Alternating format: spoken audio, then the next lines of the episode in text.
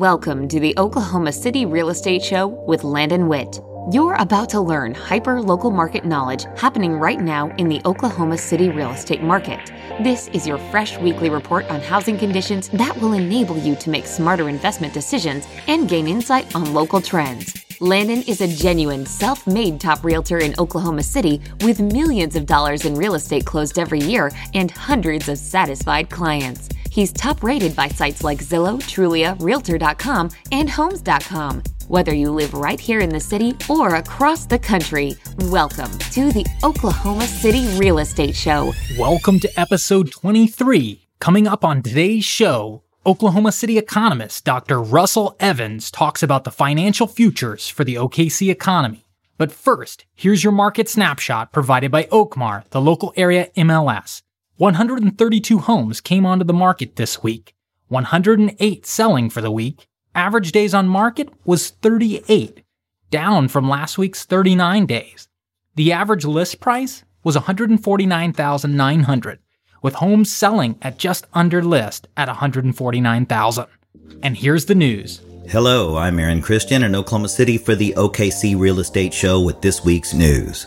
The MAPS program, also known as the penny tax, has been responsible for funding major improvements in Oklahoma City, such as the Boathouse District, Bricktown, the Streetcar, Convention Center, and Scissortail Park. Mayor David Holt has announced on YouTube they are reaching out to local residents for project ideas. Submit your ideas on ideasformaps.com or on social media using the hashtag ideasformaps. Amazon's 2.6 million square foot fulfillment center is under construction for completion next year and can now be seen from Interstate 44 just south of Southwest 89th. It's a large industrial structure in the middle of a pasture. It's a stark reminder of the transition coming to central Oklahoma. Amazon is expected to bring 1,500 jobs to OKC as early as fall of 2019. Millennials are buying homes. The Dallas Morning News reported last week, but Oklahoma City owners didn't need any Dallas real estate to be interested in the report, as it's based on data from all across the country. Millennials are those born between 1981 and 1997, and they made up 34% of homebuyers last year, more than any other age group, according to the National Association of Realtors. Oklahoma City homeowners probably found that surprising. The nonprofit Urban Land Institute finds that millennials have very different plans. Perhaps partially due to the current brightening economic picture, something like 70% expect to live in a single family home within a couple of years. But current Oklahoma City homeowners who look to attract younger buyers might also be wise to note a few changes in some millennial preferences community, connectivity, and inclusiveness. Translation The concept of walls and gates is completely inverted. Another factor impacting many millennials is an unprecedented level of student and car loan debt, which tends to make them even more cost conscious than prior generations. All right, welcome to the show. We're here with Dr. Evans, Executive Director of the Steven Agee Economic Research and Policy Institute, an associate professor of economics for Oklahoma City University. Dr. Evans, welcome to the show. Happy to be here. Thanks for having me. So, we've got some important things to talk about regarding the future of Oklahoma City. You know, folks that grew up here remember a small town, and now it's a big, bustling city with soaring skyscrapers and uh, big talent coming through here. I think last last year we had Garth Brooks playing a show. We've got an incredible NBA team uh, and some new construction going on downtown every day. Every day a new thing. So, uh, talk to us a little bit about the economic outlook for Oklahoma City. Should we hang tight for now? Is it going? Are we going to see this immediate impact, or how long is this going to take before we really start to see this city take off? Yeah, for a little context here, and, and we can go down any of these avenues you'd like to go down today. But uh, I was raised in Tulsa, and being raised in Tulsa in the, you know, moved there in 77. So I was there in the 80s and the early 90s. Oklahoma City was that city you didn't really want to have to go to, right? Mm-hmm. So if you were in Tulsa at that time, Tulsa was where the, you know, the arts and Tulsa was the cultural center of Oklahoma. Oklahoma City was that place that uh, I remember one time my friends and I wanted to come down to Oklahoma City. And my mom was just saying, know, like, really? Like, you know, like that's, that's not the safe place to go. And and then just a few years ago, a colleague of mine at the university was giving a speech to a business group in Tulsa, and somebody stood up and said, "You know, what does Tulsa need to do to really be more like Oklahoma City?" And that's that's that's a perspective Mm. that an Oklahoman never would have voiced out loud. A Tulsa never would have said that out loud in the 80s and the 90s. And it's really, to your point, it's really shifted. Oklahoma City has really emerged as as you know the the corporate headquarters, the industry headquarters, the arts headquarters. The it's really is the the cultural center now of of Oklahoma. Uh, I think Tulsa is looking to sort of regain some of that. I think Tulsa's on pace for its its its own growth, but topic for another day. But it really has changed a lot. So o- Oklahoma City has really benefited from the last oh eight or ten years or more uh, of really robust growth. It really carved out its own economic identity in Oklahoma. Hmm. And and what would you say is really the contributing factor to that? Yeah. So a lot of it comes down to economic geography, right? So geography has to do with where things are located. So a lot of Oklahoma City's success is has to do with where it's located. It's located on this I-35 corridor that sits just north of all of this robust economic activity that's happening to our south in Texas. Uh, Again, for context, um, you know, you, you think about Austin, Texas to the south, you go back to 1991 and Austin was a smaller city than Oklahoma City, right? So very similar capitals. They both have universities, you know, a lot of similarities in terms of geography.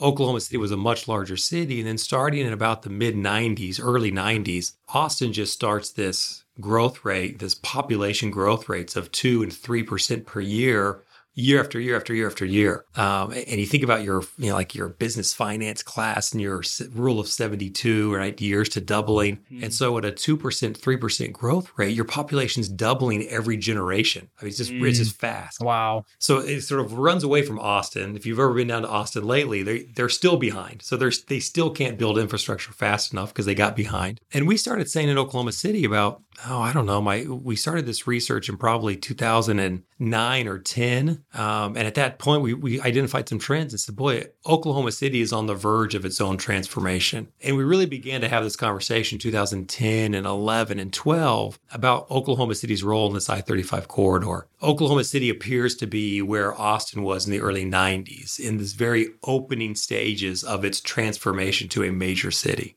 And so we seem to be, uh, you know, in the in the opening stretches of that of that particular transformation. But um, but if you've been in Oklahoma City long enough, it's it's happening. You know, it's happening fast. Um, it's just amazing how much stuff's going on. Well, I think there's an important aspect of getting into a city that's maybe not all the way there yet. Because if I think about starting a business now in Austin, Texas, you got to have a lot of capital. Yeah. Whereas in Oklahoma City, not so much. You know, the, the commercial real estate rates are still relatively affordable. You have uh, residential rates. Of course, the cost of living, you know, is, is climbing every day, but it's still affordable in Yeah. comparison to some of these cities. Uh, so yeah, I mean, I could see, you know, like if the recipe's there, you were wanting to start here. Yeah. Uh, but talk to me a little bit about so part of what made Austin incredible, right, is that a business could attract the right talent to their town because there was so much other opportunity going on. And maybe if they didn't like the company, hey, there was two or three other companies in that career field. So I think we have to get past that threshold of of you know, okay, you know, I'm not just coming here for one company. There's there's now two or three different options I can work for. When do you see that happening? So I think we're again. I think we're in the early stages of that. I know that uh, you know when I visit with policymakers and economic developers, they are very much aware that the paradigm is not what it used to be. It used to be the the firm located where the firm wanted to be, and the workers chased the job. And now it's now it's not that paradigm anymore. Mm-hmm. Young professionals locate where they want to live, and the firm has to chase the workers. And so I, I think increasingly we're aware that Oklahoma City to cross that that threshold has to become this place where workers mm-hmm. want to come and want to come live, and mm-hmm. then firms will locate, uh, you know, to be to be next to them. And so we're in that process right now. I think just recently in Oklahoma City, we had a couple announcements of some uh, headquarters relocating here. Um, we just conducted some research on headquarter locations. How do how do corporate headquarters decide where to locate? Um, and Oklahoma City, I think, is just now emerging as a uh, as a uh, as a rich target relocation option for corporate headquarters. And is that because, I mean, obviously there's an interesting landscape with culture developing here and people want to live here. But it, are, are we cheaper We are. than other places? Yeah, so so you know, expense comes with uh, with urbanization, and so Oklahoma City is in these these initial phases of urbanization. So right now, it's still relatively inexpensive to get into the urban core, um, but it's going to become less expensive over time as that urbanization uh, takes place. And so, still, yeah, relatively inexpensive to get in that urban core where it's commercial real estate, and then still relatively inexpensive to commute in from beyond the urban core. So I can I can purchase a home in, in the north or south or east or west of Oklahoma City, twenty or thirty minute commute. Uh, I can still get in and out of the urban core uh, pretty effortlessly. I was just having lunch um, with an executive that relocated from New Jersey, and he was comparing you know his Oh, two and a- his two and a half hour commute that he had into New York to his twenty five minute commute that he has into the ur- urban core here. And so yeah, it's it's a combination of the two factors. What about this new movement towards work from home or remote uh, working? How is that affecting our economy? Yeah. So it's still as a as a supplemental source of income is how you primarily see it. Um, I do think that uh, that as you go further down this path and you get higher in professionals doing doing a work from home, um, I think it actually helps some of rural Oklahoma more than it helps urban Oklahoma. So I think Oklahoma City um, is probably in pretty good shape, uh, regardless of, of how that uh, transforms. I think it really in the urban core, it's more about a company deciding what's the optimal HR policy. Do do I allow workers to come to the office two or three days a week or four days a week? Do I allow work from home? Do I allow do I allow people who maybe want to work in a, another office for a year to move to another city and come back? Or uh, but really, the work from home phenomena is really gonna is really gonna transform rural economic development. Kind of what you saw in Vermont. I don't know if you saw Vermont recently offered people ten thousand dollars to relocate and work from work for Vermont. Wow, So it's the regard- interesting. Yeah, if you no, if, if you live anywhere in the United States and you can work from home, come come work from your home in Vermont, and here's a ten thousand dollar grant to to get you to relocate. wow, So I think I think that's what you'll see Sure. rural Oklahoma sort of move to. Interesting. Yeah, that's a that's an interesting concept. Yeah. So as we get to uh, the economy changing, things changing, are we still as oil dependent as we were ten years ago? Yeah, we we really we're diversifying a little more, uh, but we are still an energy state. I don't think there's any way uh, around that reality. I think sometimes we try to convince ourselves that we're much more diversified than we are, um, and I think at other times um, we we we underestimate how diversified we are. So here's what I mean: uh, absolutely an energy state. This remains one of our our identified industries. But the energy industry is different than it used to be. And so it, it used to be that an oil and gas company um, was all geologists and engineers, right? You had a little bit of logistical support, you had an accountant, you had a little bit of logistics. Well, now your oil and gas company is all about supply chain management. It's all data analytics. It's all, it's all, I'm no longer trying to find oil so that I can go drill a well. I know where the oil is at with precision. I'm now trying to figure out how to optimally extract. It's all about analytics. And so today's oil and gas company, you know, you're talking about having jobs that that that are uh, employable in other industries, right? So my dad was a geologist in the oil and gas industry.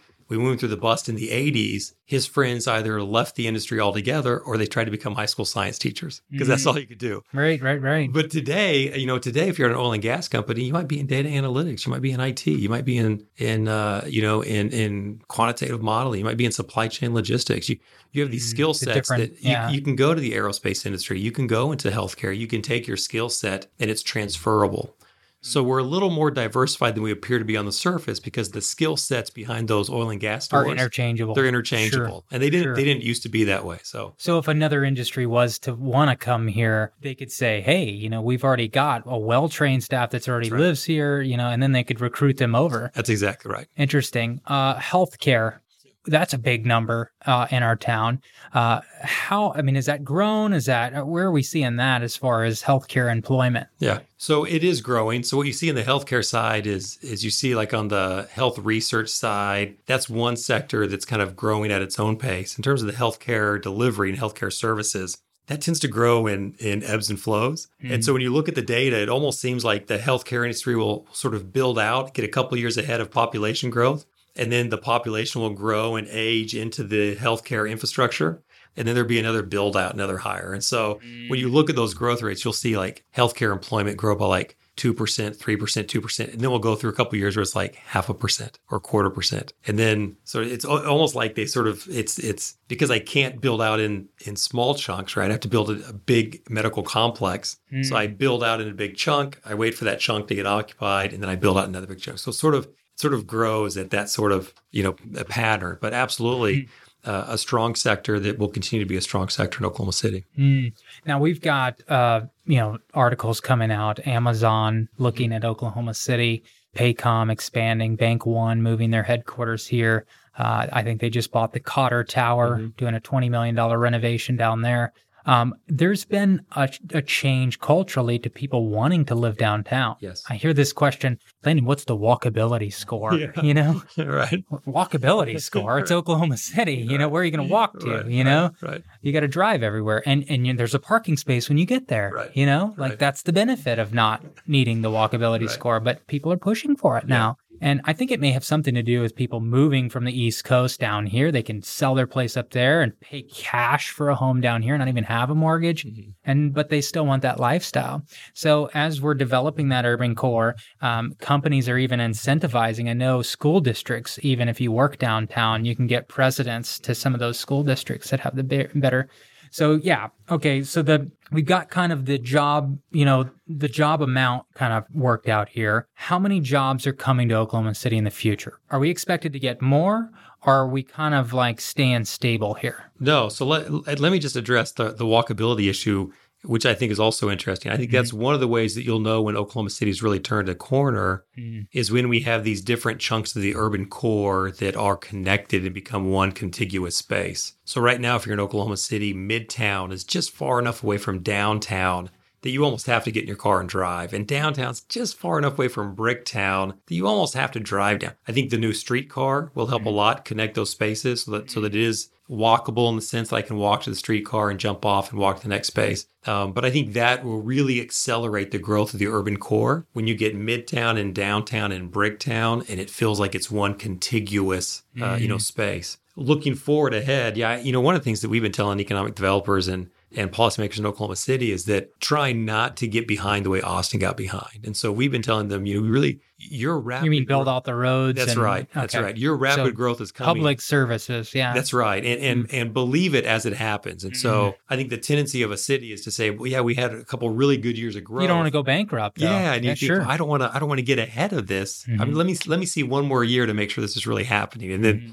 you get 3 years of solid growth and the city says, ah, let me see one more year just so I mm really know before I But no, I think the strong growth in Oklahoma City, right? Oklahoma City is is mm-hmm. favored by geography. Um, I hesitate to say this too often in Oklahoma, but uh, a colleague of mine that really follows urban development, he really talks about Oklahoma City as the northernmost city in Texas. Hmm. So Oklahoma City's economic performance and identity looks like it's the bottom of the top tier of performers in this region, right? So your top tier is Dallas, San Antonio, uh, Houston, Austin. Oklahoma City looks to belong to that group. Mm. And then you have the second tier economic performers, which Kansas City, Tulsa, Wichita, and it looks like Oklahoma City now belongs at the bottom of the top tier, no mm. longer at the top of the second tier. That makes sense. So we went to high school. We went to yeah. high school. We graduated okay. to the top tier. All right. And and I think uh, and but I think that portends uh, you know much faster growth in the years ahead especially if we could mm. if we could combine it with some strong national conditions mm. so you also got to think in oklahoma you know we, we've had this growth in oklahoma city in spite of a great recession that was you know for us our recession really hit us in 2009 and 10 mm. and then you had oil prices collapse in 2014 which was really unique to an energy state didn't affect the rest of the nation nearly so much as it impacted us and even still oklahoma city has experienced you know tremendous growth in that in those last these last eight years, but we haven't had a lot of outside help. Mm. If we get eight or 10 years of, of strong national conditions and reasonable but not volatile oil prices, I think you're really going to unleash considerable growth in Oklahoma City.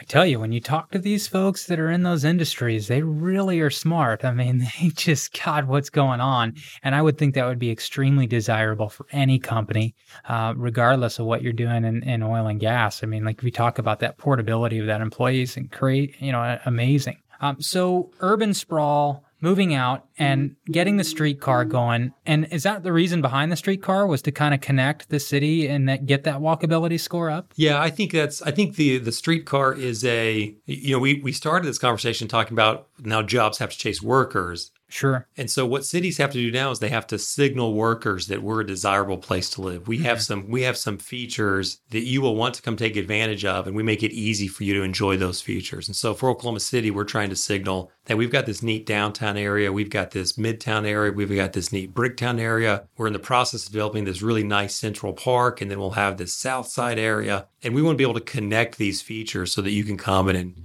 uh, and really enjoyed those features. So it's really about connecting these places. Mm-hmm. I think beyond that, millennials say, well, what, what's your broader public transportation system look like? And so that will be a future step for Oklahoma City is to say, okay, well, if the streetcar connects this urban core, these pockets in the urban core to each other, how do we connect people to the urban core that are outside the core? I think that's the, that's the next level of uh, public transportation question. Okay, so this we really didn't talk about, and and uh, feel free to pass on this question. Um, so schools have made national news mm-hmm. in Oklahoma. We've got an issue here. Um, clearly, anybody that asks me, uh, you know, what's up with the school districts? You know, why are why are we a three out of ten on some of these schools? Um, what are we doing about that? How do we fix that? And how long is it going to take? Yeah, it's good. It's so the problem's not unique to Oklahoma, and it's going to take a long time to fix. Um, how you fix it, I, I'm not sure. Um, clearly, uh, better support for schools is a step, but it's not the it's not the only step. Um, it's a cultural change. Um, people uh, need to view what happens inside the public school system as a complement to their own educational efforts, not as a substitute for those efforts. Mm-hmm. One of the things that we see in the economic research is often that uh, that parents will report certain behaviors in the home and if the school adopts that same behavior, parents will drop that behavior. And so, in other words, parents view it as a substitute. So I used to fix my kids' breakfast, but if you're going to serve breakfast, then I won't fix kids. I won't fix breakfast for my kids. Or I used to do after school reading, but if you're going to do a reading program, then I'm not going to read to my kids at home. Mm. And it seems sort of counterintuitive, but mm-hmm. but mm-hmm. a lot of the behavior seems to be it's an atrophy. Yeah, yeah. We're, we're substituting. So I don't view it as well. You're going to do it. I'm going to keep doing it. We're going to complement each other. It's well, if you're doing it over there, then I don't need to do it over mm. over here. And so someone's going to figure out that it's got to be a better relationship between informal mm. education in the home and in the community and mm. formal education within the school. I think trying to find uh, trying to find that balance will be uh, you know, one uh, one important step. I think you when you think in terms of the education and real estate markets, one of the things that I've ad- advocated for is is to try to find policies that allow people to be more mobile, and so let them vote with their feet which school district best matches their uh, you know their desires. And so, mm, what do you mean by that? So if if I if I have somebody in a school district and they say the school is not working for my family, mm-hmm. um, you know, in Oklahoma City, in Oklahoma County, we have 19 independent school districts, and so you have 19 choices, 19 different school districts you can live in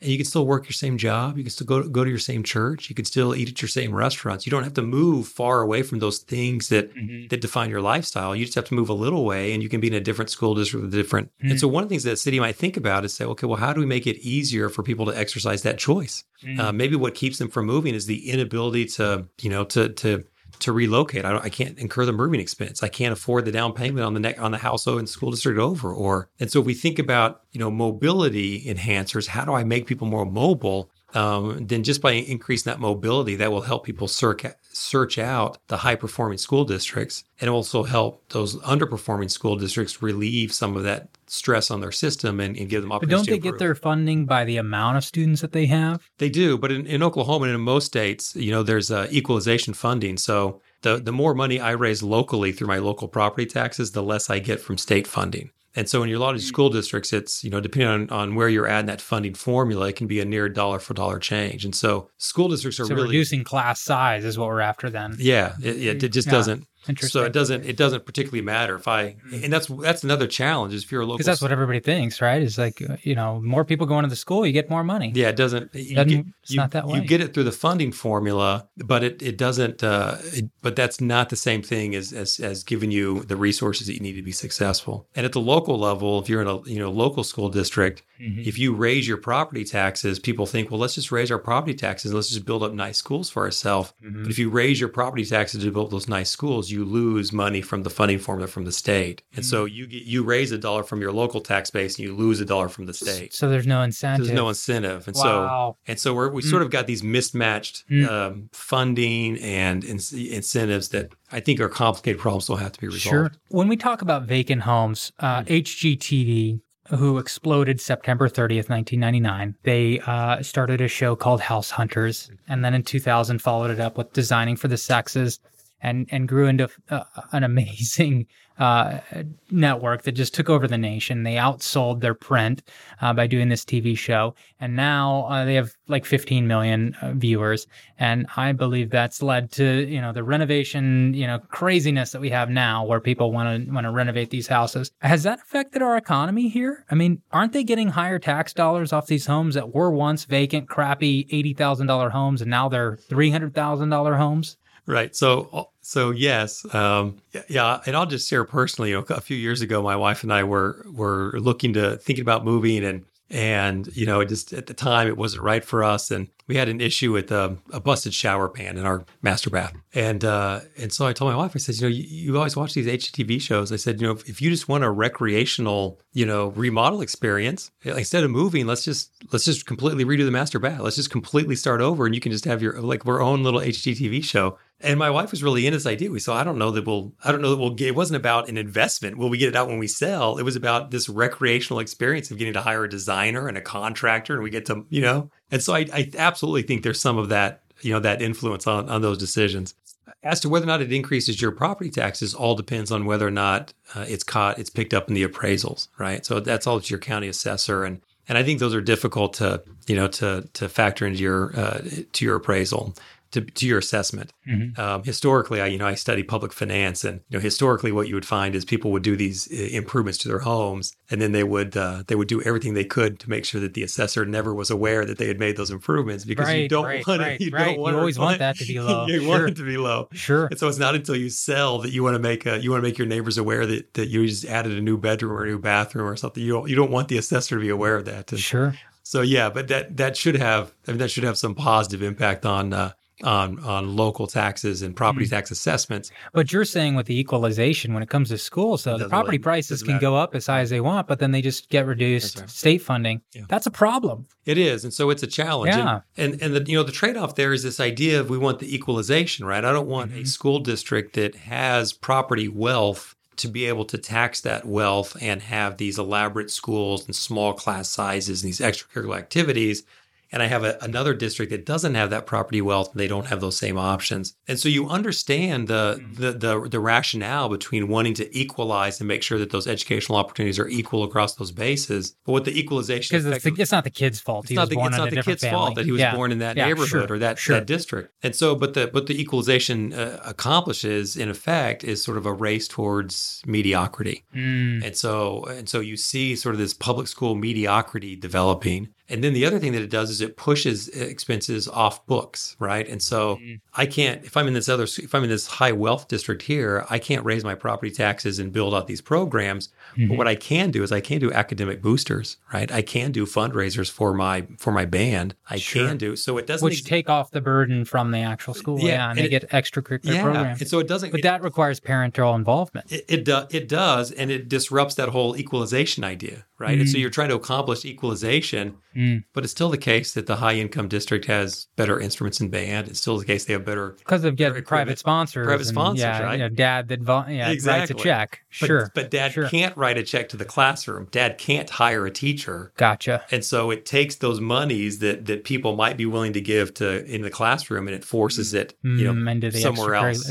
So that makes sense. The football program, the the uh, aquarium and the yeah exactly the lobby exactly sure it's supposed sure. to be equal but when you see the two schools drive up for the yeah. football game you know it's not it's right. easy enough to see the, the bus yeah yeah, yeah the, the bus sure. the uniforms the equipment managers sure. it, it, gives it away so sure yeah. wow interesting so I'd, I'd never grasped that so we really need to just do uh, really education in terms of of parental involvement like we talk about and then also i think technology is going to drive Absolutely. down the cost I mean, when YouTube, I mean, why couldn't we have YouTube channels with, yeah. with, with educators? Give the, give the lady a break. She can walk outside for 30 minutes. Yeah. The class is now taught by a YouTube channel. I mean, yeah. that's going to happen. It's yeah. got to be virtual teachers. Yeah. All the ways that, that technology is going to revolutionize the classroom, right? Certainly that's, that's one of them.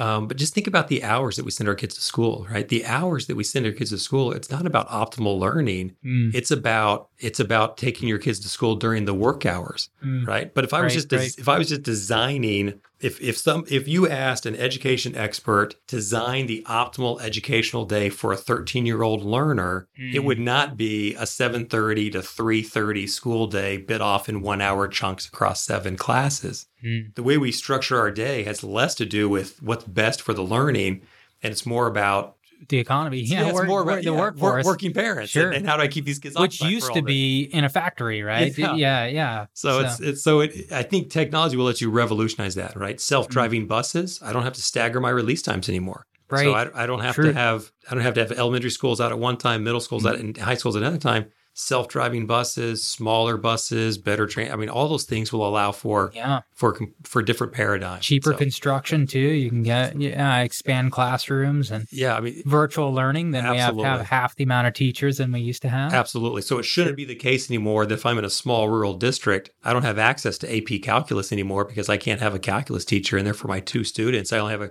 When you've got one an hour and a half away and an IP connection Exactly. that can yeah that can connect the That's two. right. Yeah. No, I agree 100% on that. Okay, so kind of in closing, I know folks are looking at their wallet right Mm-hmm. now and going, yeah, you know, Dr. Evans, you keep talking about all this exciting stuff, but that's not for me. You know, I'm I'm still here renting and and I'm not making any more money. I haven't gotten a raise in 5 years and and I'm still here.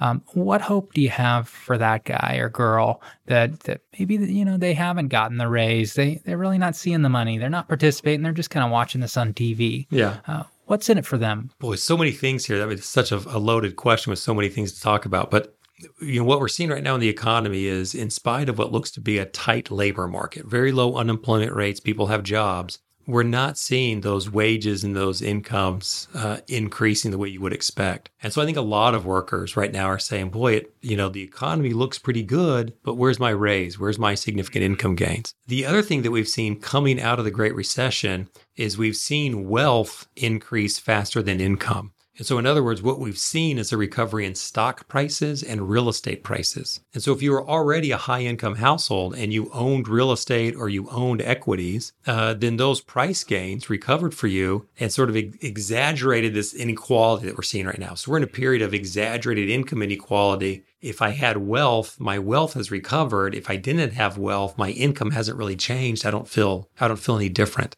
And so I think that's uh, I think that's a challenge for that worker right now. Um, I think what we what I would tell that worker is at least in Oklahoma City, um, those wage pressure, pressures are developing. We do see uh, average hourly wages increasing. We are seeing upward pressure on on local incomes, particularly if you're in a uh, professional business services quantitative uh, field right now, STEM field, very good fields to be in right now in Oklahoma City. So we are seeing some, you know, some upward, uh, you know, wage pressures there. I think the other reality for uh, this, this that's true all over is that Americans just aren't very good savers. I mean, we never have been. So we sort of live in this delusion that our grandparents were really effective at saving money, and they weren't. Right. So when you actually look at the data, we just historically we're not a high saving. Uh, This is not a new thing. It's then. not. It's not a new Okay. thing, right? And so, and so that's So a the storehouse is full of wheat and Right. barley. Right. That's, That- that's Egypt. That's that's right. Yeah. That's really back in Yeah. time. So I think, and that's a that's always a challenge too. Is how do you encourage uh, how do you encourage saving? How do you balance saving today, which means slower economic growth today, but faster economic growth tomorrow? How do you balance those trade offs? And how do you encourage uh, some of that uh, savings uh, activity? Uh, I think most people uh, that have active savings are saving through their real estate, right? It's people who own their own home Right. Right. and they, and the they equities view building. the equities building, and, Sure. and they view that that's a form of savings. is equity building? Yeah, so equity, home equity is back Mm-hmm. to pre-recession levels. So we're back to 2007, eight levels. Mm-hmm. Um, accessible home equity, what you could what you could access right now, um, you know, through a home equity loan or a line of credit, Mm-hmm. um, is at an all-time high. And so one of the things that we're watching very closely on the on the economic side is what do people do with that home equity? Mm. Are they inclined to do what they did in 2005, 6, and 7, which is a whole bunch of home remodels and Buy a motorcycle. buy a motorcycle, consumer spending? Sure. So right now in the economy,